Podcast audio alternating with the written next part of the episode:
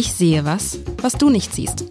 Der Podcast über berühmte Bilder mit Alexander Klar, dem Direktor der Hamburger Kunsthalle.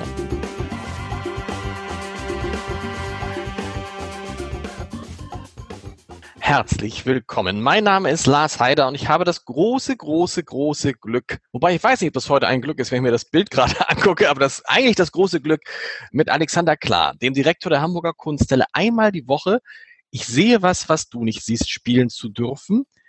Und das läuft so, Alexander bringt ein Bild mit und dann ähm, reden wir drüber. Und Alexander, kriegst du eigentlich auch so viele Mails von, von Damen und Herren, von Männern und Frauen, von Mädchen und Jungs, die das gern hören, was wir hier machen? Und was ich interessant finde, immer irgendwas nebenbei machen, in der Regel kochen. Aha, nee, ich kriege hin und wieder mündlich von Leuten, die mir begegnen, die das äh, hören. Die dich erkennen, die, die, die hören dich an der Kasse und sagen, sind Sie nicht Alexander Klar? Ja, ja, irgendwo muss immer ein Foto von mir anscheinend umgegangen sein. Ja, ja. Nee, genau, aber ähnlich, also ich habe gelernt, Podcast, also ich mache es ja auch mittlerweile, ich habe durch diesen Podcast Podcasts äh, mögen gelernt, denn man setzt einfach den Horstöpsel auf, äh, tut das Telefon in die Tasche, dann ist man auch nicht so peinlich in der S-Bahn Telefon studieren wie alle 140 anderen, sondern man sitzt und guckt aus dem Fenster und ist der Einzige und hört Podcast. Sehr gut.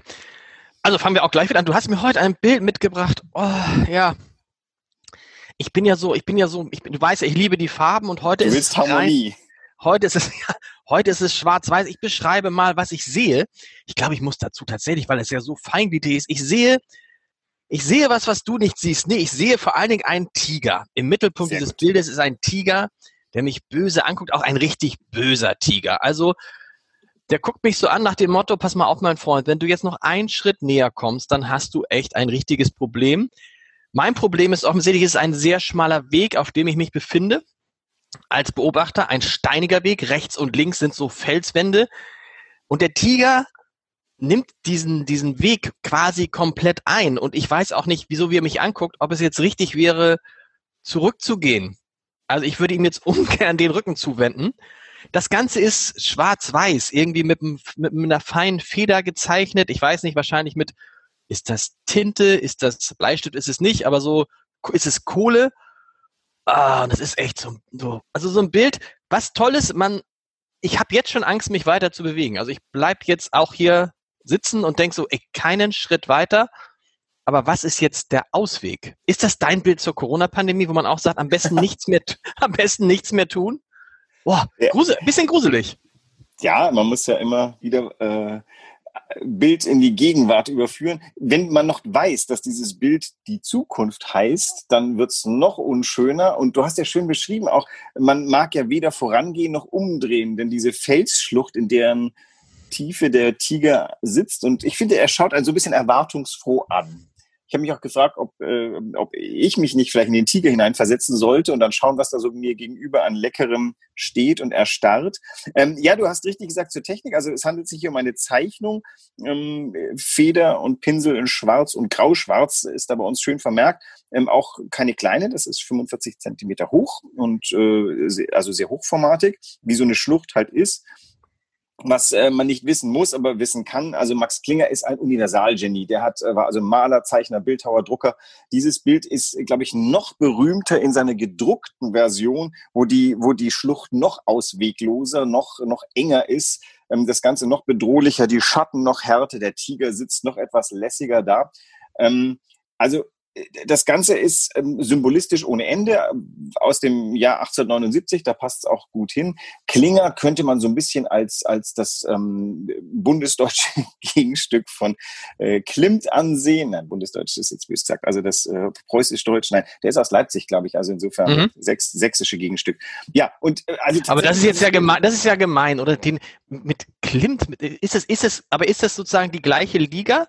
Beides Champions League, weil ich finde, wenn ich jetzt Klimt-Bilder, die ja sogar ich kenne, mir vorstelle, das wirkt auf mich so viel prächtiger, so viel, so viel, so viel größer als dieses Ding jetzt. Entschuldigung, Ding darf man nicht ja, sagen, als diese Zeichnung jetzt.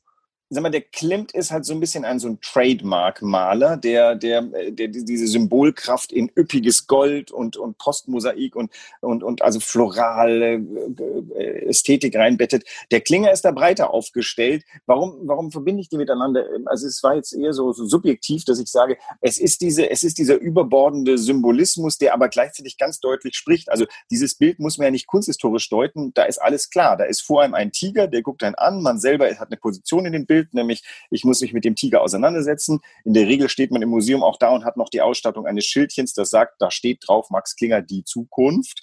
Ähm, also das Bild heißt wirklich die Zukunft. Ja, in Klammern ich dachte, Tiger warum, in der Felsschlucht.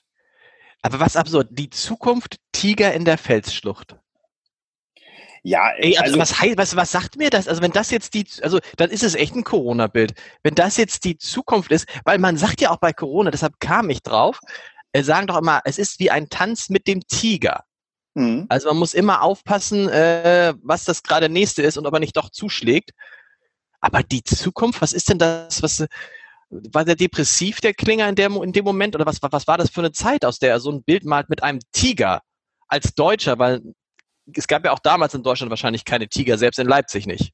Naja, in Hagenbecks Zoo in Hamburg und in Leipzig hat Zoo damals schon existiert? Nein, von Tigern wusste man. Tiger haben ja auch eine gewisse Bedeutung, das Animalische des Tigers. Ähm, ich glaube, da hat sich auch schon im 19. Jahrhundert rumgesprochen, dass äh, Tiger für, wie sagen wir, Potenz, glaube ich, auch stehen, aber in jedem Fall für Kraft, Macht, Animalität, ähm, es gibt Deutungen dieses Bildes, die sich bei dem anderen ein bisschen besser belegen lassen, die so ein bisschen in äh, die Freudsche Zeit oder vorfreudsche Zeit einordnbar sind, wonach ähm, diese Felsschlucht sowas Vaginales haben könnte.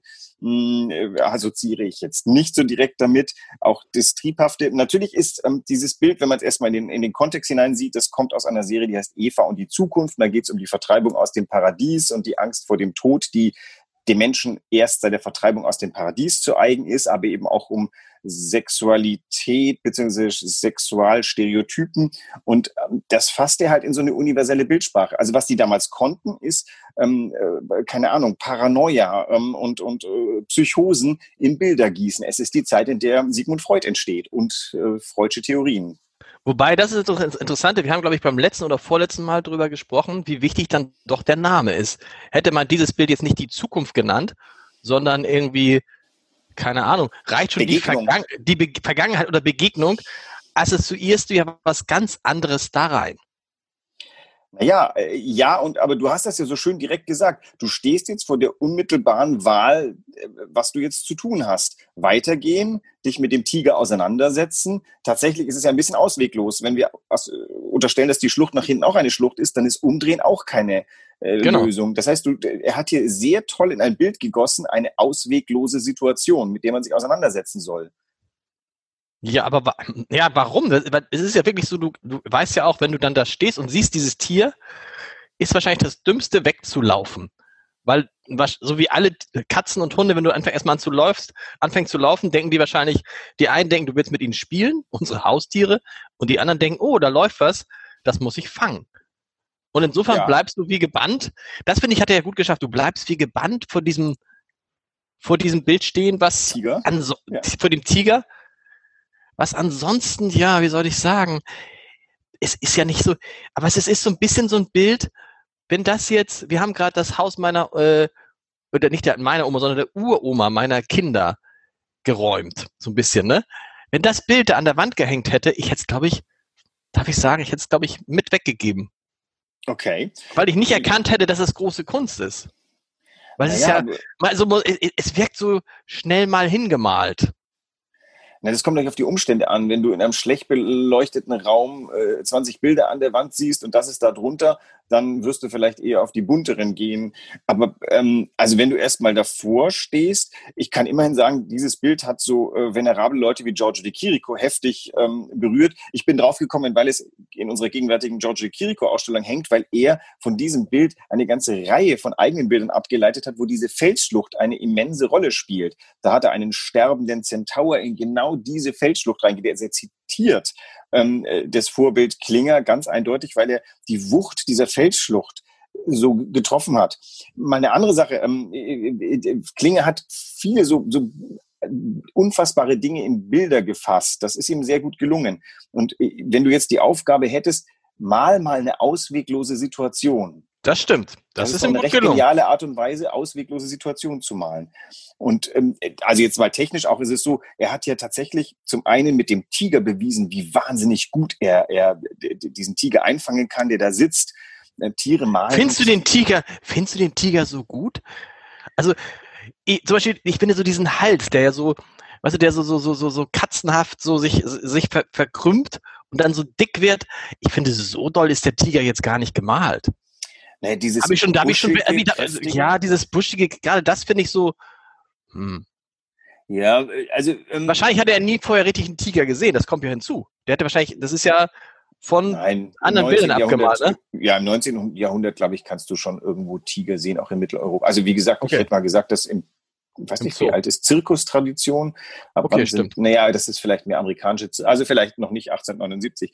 Naja, aber was er, er hat, er hat die, diese, ich sage jetzt mal, Textur des Felles, die Fellur, toll wiedergegeben gegenüber dem, dem, der Schlucht an und für sich. Die Schlucht ist ja auch nicht irgendwie ähm, naturalistisch gemalt, sondern er hat das ganz summarisch, hat er so, so geriffelte Striche oben und unten. Aber ähm, in, in, im Zusammenspiel der Optik hast du da diesen, diesen skulpturalen Tiger, diesen, diesen flauschigen, gefährlichen Tiger und die kantige, schrundige Schlucht. Das ist ja recht, ähm, recht klar gegeneinander aufgefahren. Was sind eigentlich für eine Schlucht? Ich meine, du sagst immer Schlucht und ich sehe da jetzt so einen Weg. Ich sehe im Moment, das kann in einer Schlucht sein, das kann auch ganz oben auf dem Berg sein, oder? kann auch ganz oben auf dem Berg sein, aber du kommst links und rechts nicht vorbei. Kommst links ist vorbei. ein bisschen angedeutet Terror, kann auch zum Beispiel hier links unten gleich richtig runtergehen. Kann sein, dass wir gerade von einem Felsgrat in so eine Schlucht, also selbst fliehen ist wahrscheinlich ähm, äh, gar nicht so einfach, weil du kommst gar nicht so schnell weg, wie diese, diese Katze da könnte. Also, also die Zukunft ist, aber dann ist das, das, das wenn, er, wenn er das Bild die Zukunft nennt, dann sagt er, die Zukunft ist düster, was ja aus seiner Sicht, gut, sehr, sehr weit, aber auch stimmte. Sie ist unbekannt, denn ähm, also ich habe ja als Kind irgendwelche komischen, ich, ich bin die Generation, in der der weiße Hai äh, gezeigt wurde und ich durfte aber nicht rein, ich auch, genau. meine, meine, Eltern wollten mich schützen vor meinen eigenen ja. Fantasien. Ohne das, den Film je gesehen zu haben, habe ich äh, die typisch menschliche Paranoia vor Haien entwickelt und da wir ähm, viel Schiff gefahren sind, äh, im Mittelmeer, wo ich noch nicht wusste, dass Haie dort eher selten sind, hatte ich mir so eine Strategie zurechtgelegt, wenn ich über Bord gehe und ich sehe den Hai kommen, was mache ich? Und ich hatte nach einer Weile herausgefunden, die beste Sache ist, auf den Hai zuschwimmen, weil dann ist er irritiert und schwimmt weg. Und okay. hier vor dem Tiger stehen, würde ich mal sagen, ähm, ich würde drauf zugehen. Aber es äh, löst jedenfalls. Aber das, das ist aber das ist das alte, das, das alte Prinzip bei dir, egal was es ist, egal über welches Bild wir sprechen, du gehst immer weiter, ne? Ob da ein Tiger steht oder während ich immer eher mich irgendwo hinsetze, ich würde warten, ich glaube, ich würde warten in dem Moment und versuchen, dann so einen Moment abzupassen, wo er nicht aufpasst. Und ja. dann würde ich, was würde ich, weiß ich nicht, ich weiß ja auch nicht, wie geht's da rechts und links weiter. Sag mal, du hast das vorhin gesagt, dass andere sich auch davon animiert fühlen. Ist das oder ist das jetzt tatsächlich so ein bisschen so auch so ein Altmaler-Geschichte, dass also da Maler so dieses diese ganze Vagina-Geschichte und Sexualität thematisieren wollten und sich andere dann so so so brüderlich daran ergötzten? Ja, ich habe das jetzt referiert, weil ich äh, mich erinnere, dass ich das mal irgendwann in der Literatur dem begegnet bin. Das Problem ist natürlich, ich weiß nicht, ist das tatsächlich erst die, die, der Deutungsmoment einer Generation von Kunsthistorikern, die dringend in allem irgend sowas sehen wollten, oder ist der Klinger selber ein Kind seiner Zeit, der das andeutet? Immerhin haben wir die Sache mit Eva und die Zukunft, diese, diese Gruppe, in der die, diese Arbeit hineingehört, wo es tatsächlich diese Auslöser, ähm, die Eva, die der der Auslöser für die Vertreibung aus dem Paradies ist, was ja auch per se eine äh, unterschiedlich lesbare Geschichte ist, die aber 1900 glasklar den Finger auf die Eva deutete und sagte, also der, der, der, die Ursache für die Vertreibung Adams ist Eva. Und ähm, äh, die, diese Generation ist ja auch ein bisschen die Überwinder dessen, denn man kann diese Dinge immer zweischneidig lesen. Übrigens, der Tiger, mal um noch was anderes zu bringen, wenn du nicht glücklich über den Naturalismus bist, in einem Punkt, er hätte ja auch wählen können, dass der Tiger da sitzt und die Zähne fletscht. Ich, mhm. der ich ja einem Museum vorgestanden bin, schon das eine naturhistorische Abteilung hat, habe gelernt, dass ähm, die Präparate des 19. Jahrhunderts, wenn sie wilde Tiere waren, immer die Zähne gefletscht haben, was komplett falsch ist. Das habe ich an einem Eisbären gelernt. So ein Eisbär fletscht noch niemals die Zähne. Der guckt dich an und richtet sich auf. Das ist seine Form von Drohung. Das heißt, was er hier nicht gemacht hat, ist diesen Tiger vermenschlichen, sondern hat den Tiger, aus welchen Vorlagen auch immer, in so einer Art Warte- oder Lauerposition abgebildet, die umso erschreckender ist, weil sie eigentlich nicht erst einmal menschlich bedrohlich ist. Also wir sehen jetzt nicht das, was wir als Menschen als böse lesen, sondern da sitzt ein Tiger. Man könnte auch, wenn man es jetzt so ein bisschen, so ein bisschen hochzoomt, was wir hier machen können, denken, vielleicht ist der Tiger auch, also wenn man sich den Blick jetzt anguckt, der ist ja, wir denken jetzt, es ist böse, weil es ein Tiger ist. Aber es ist auch so ein bisschen überrascht und man könnte auch sagen, der Tiger weiß auch nicht so recht, was er machen soll. Äh, richtig, ach, das äh, sehe ich übrigens auch gerade. Der sitzt nämlich gar nicht. Der steht möglicherweise dann. Der steht, genau. nicht, wo seine Hinterfüße sind. Der ist auf der anderen Seite den Berg hochgekommen. Hier begegne ich meinem inneren Tiger. Also wir, wir sind beide auf die Spitze gekommen und da stehen wir und gucken uns an. Ich begegne meiner Zukunft. Aber Oder auch so. Auf Augen.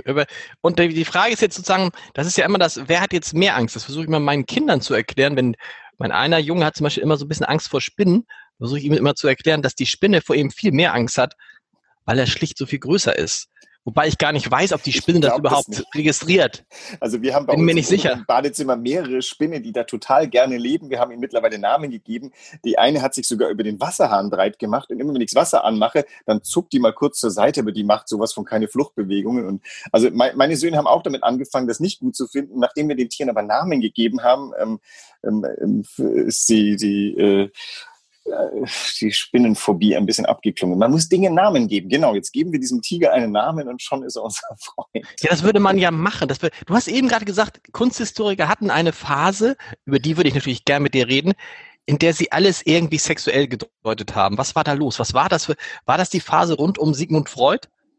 Naja, das ist der Auslöser. Ich glaube, also die, die Psychoanalyse und die, ähm, also überhaupt, also die, die wissenschaftliche Betrachtung der, des menschlichen Sexualverhalten oder vielleicht sogar des europäischen Sexualverhaltens hat natürlich wahnsinnig viel losgelöst, weil es ein neuer Blickwinkel auf alles ist. Und es gab Künstler, die äh, tatsächlich darauf eingestiegen sind, denn es bietet natürlich unglaubliche ähm, bildliche Möglichkeiten. Also es ist zum einen eine Befreiung, darüber reden zu können, war ja schon eine Befreiung, ähm, die ja viele positive Folgen hatte ähm, das 19. Jahrhundert gilt ja als extrem verklemmt und, und doppelmoralisch. Mhm. Also auf der einen Seite ähm, äh, die Hochzeit von Bordellen, auf der anderen Seite ein, eine Familien, ein Familienbild, wie es rückschrittlicher nicht sein kann, patriarchalisch, der Mann meistens 20 Jahre älter als die Frau, also all das. Und in diesen Bildern deutet sich, also jetzt nicht in, in, in der Generation Klinger deutet sich die Überwindung dessen an, weil sie erst einmal bebildert und damit angefangen wird, äh, sie zu bewältigen. Naturalistisch ist dieses Bild, sagst du? Das heißt, heißt Zum das, Teil. Zum Teil heißt es, naturalistisch heißt aber für mich zu verstehen, eng an der Natur oder hat das auch mit der Technik zu tun, dass dann jetzt nicht viel, viel Farbe, viel, sondern einfacher, einfacher Strich? Ja, ähm, jetzt kommen wir in so einem, äh, in so einem ähm, Schwierigkeit des Vokabulars. Ähm, Realismus ist im 19. Jahrhundert ähm, besetzt worden von dem äh, sozialen oder politischen Realismus von Courbet. Der hat seine Malerei realistisch gemeint, äh, genannt.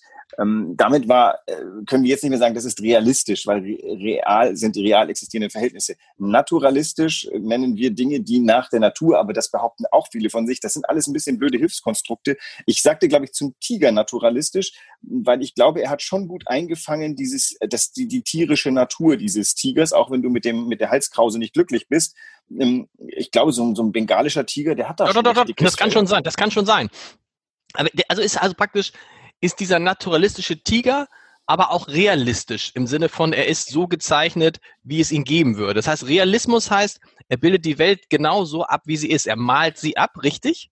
Nee, das habe ich ja gerade versucht zu sagen. Realismus so. ist leider besetzt worden vom Herrn Courbet, der sagt, Realismus, das ist, ähm, das ist äh, sozialer oder politischer Realismus. Okay. Also wenn, wenn äh, die, die real existierende äh, ähm, äh, aus, aus kommunistischer Dialektik oder aus, aus marxistischer Dialektik kommend real existierend ist damit gemeint. Realismus, was ist schon reell? Also vieles ist reell.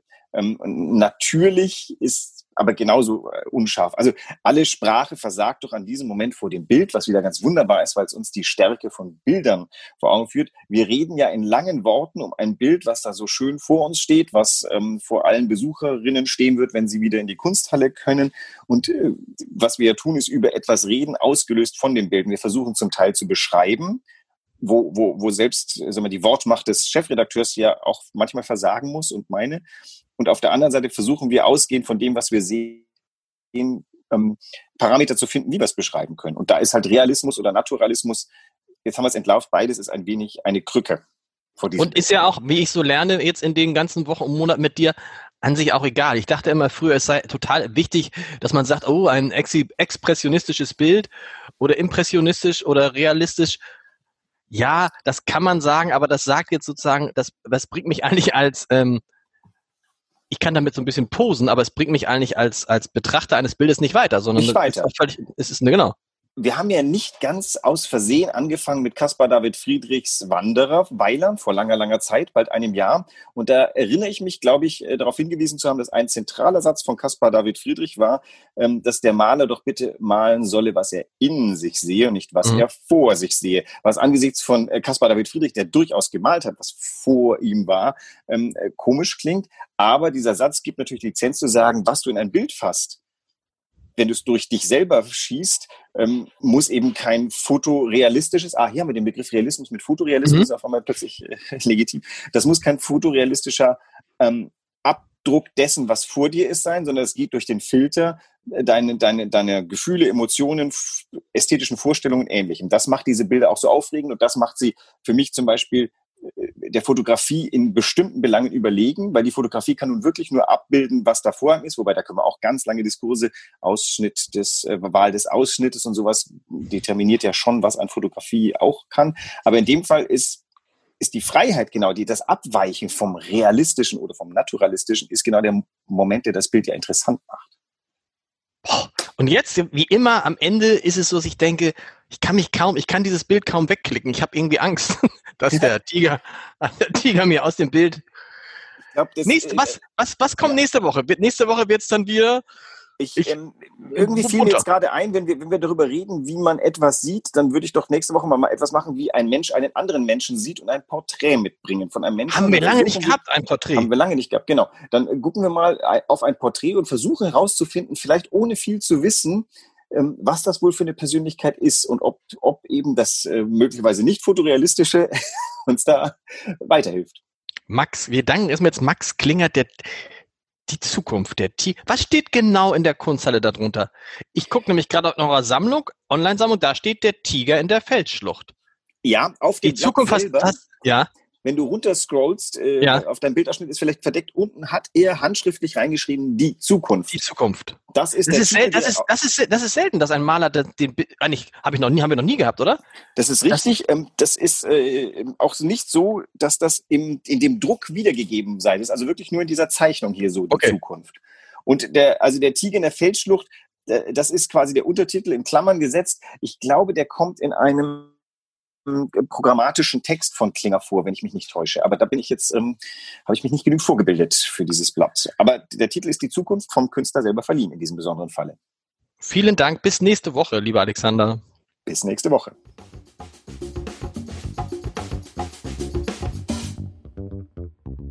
Weitere Podcasts vom Hamburger Abendblatt finden Sie auf abendblatt.de slash podcast.